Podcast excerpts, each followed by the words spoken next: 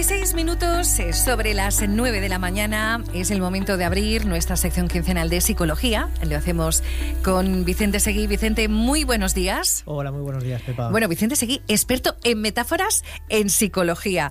Eh, Vicente, ¿esto qué son? ¿Qué son las metáforas? A ver, cuéntanos. Pues mira, Pepa, en el programa de hoy pues es un tipo de... La metáfora podríamos decir que es un lenguaje figurado, obviamente, que intenta comparar dos cosas que no son iguales, pero que comparten alguna característica en común. Por ejemplo, eh, podemos decir que la vida es un viaje pues porque ambas cosas tienen un principio, un medio y un final. ¿Y por qué son importantes las metáforas en psicología? Pues mira, las metáforas son importantes porque en cierta parte nos ayudan a comprender el mundo que, nos rodea, ¿no? Nos permiten comprender pues, mm, conceptos complejos de una manera sencilla y accesible. Por ejemplo, mira, te digo, eh, la metáfora de la caja negra, que es a veces una metáfora que utilizamos, puede utilizarse para referirse a la mente humana, que es pues, un sistema complejo que a veces cuesta de entender y a veces incluso no entendemos. ¿Y cómo se utilizan estas metáforas en, la psicología clínica? Pues mira, puede ayudar, esa es una herramienta que muchas veces tiramos de ella los, psicólogos porque nos puede ayudar con los pacientes para que comprendan y superen sus, sus problemas.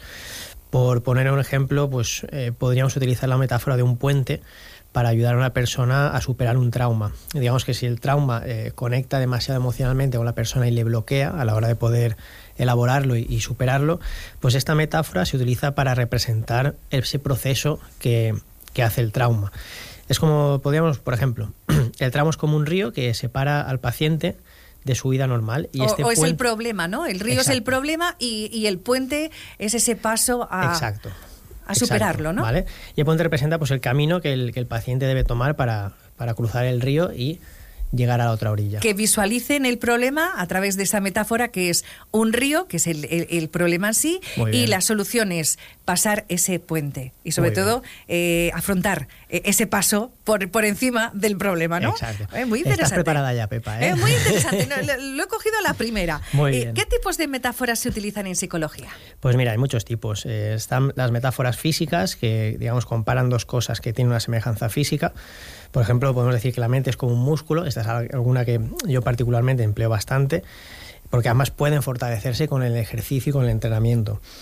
Eh, otro tipo de metáforas, pues metáforas conceptuales. Estas comparan dos cosas que tienen una semejanza a nivel de, de concepto.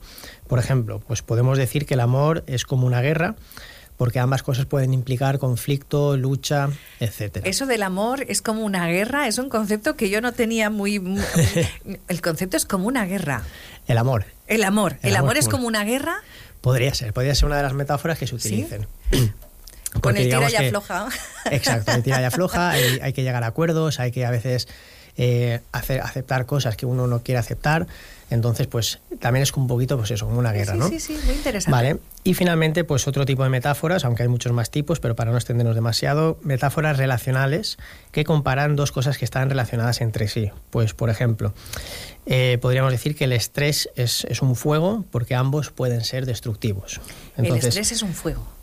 Cabe señalar que, bueno, dentro de la medida de lo posible siempre se intenta en terapia pues construir una metáfora en conjunción con el paciente. ¿Por qué? Porque esto le ayudará a conectar más con el problema que si la metáfora no tiene nada que ver con, con sí mismo.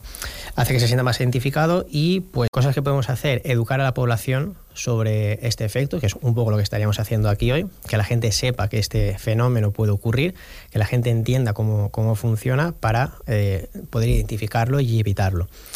Digamos también algo que estamos haciendo mucho, sobre todo en el tema del bullying, es promover la cultura de la ayuda. Es importante que la gente se sienta responsable de ayudar a los demás y eh, incluso si si hay otras personas presentes, eh, de pedir ayuda, de denunciar. Eh, de no tener miedo a posibles represalias, posiblemente. Exacto. Y el hecho de que prestemos ayuda hace que la gente se sienta más segura a la hora de pedir o a la hora de comunicar un, problema.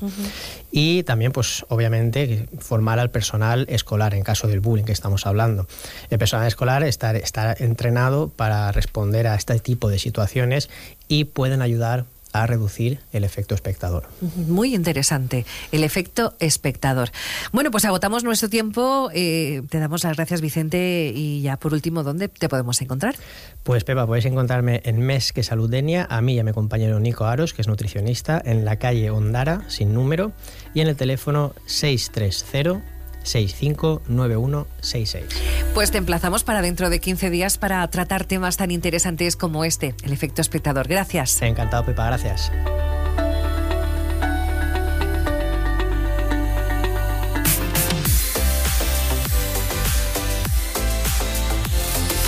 Denia FM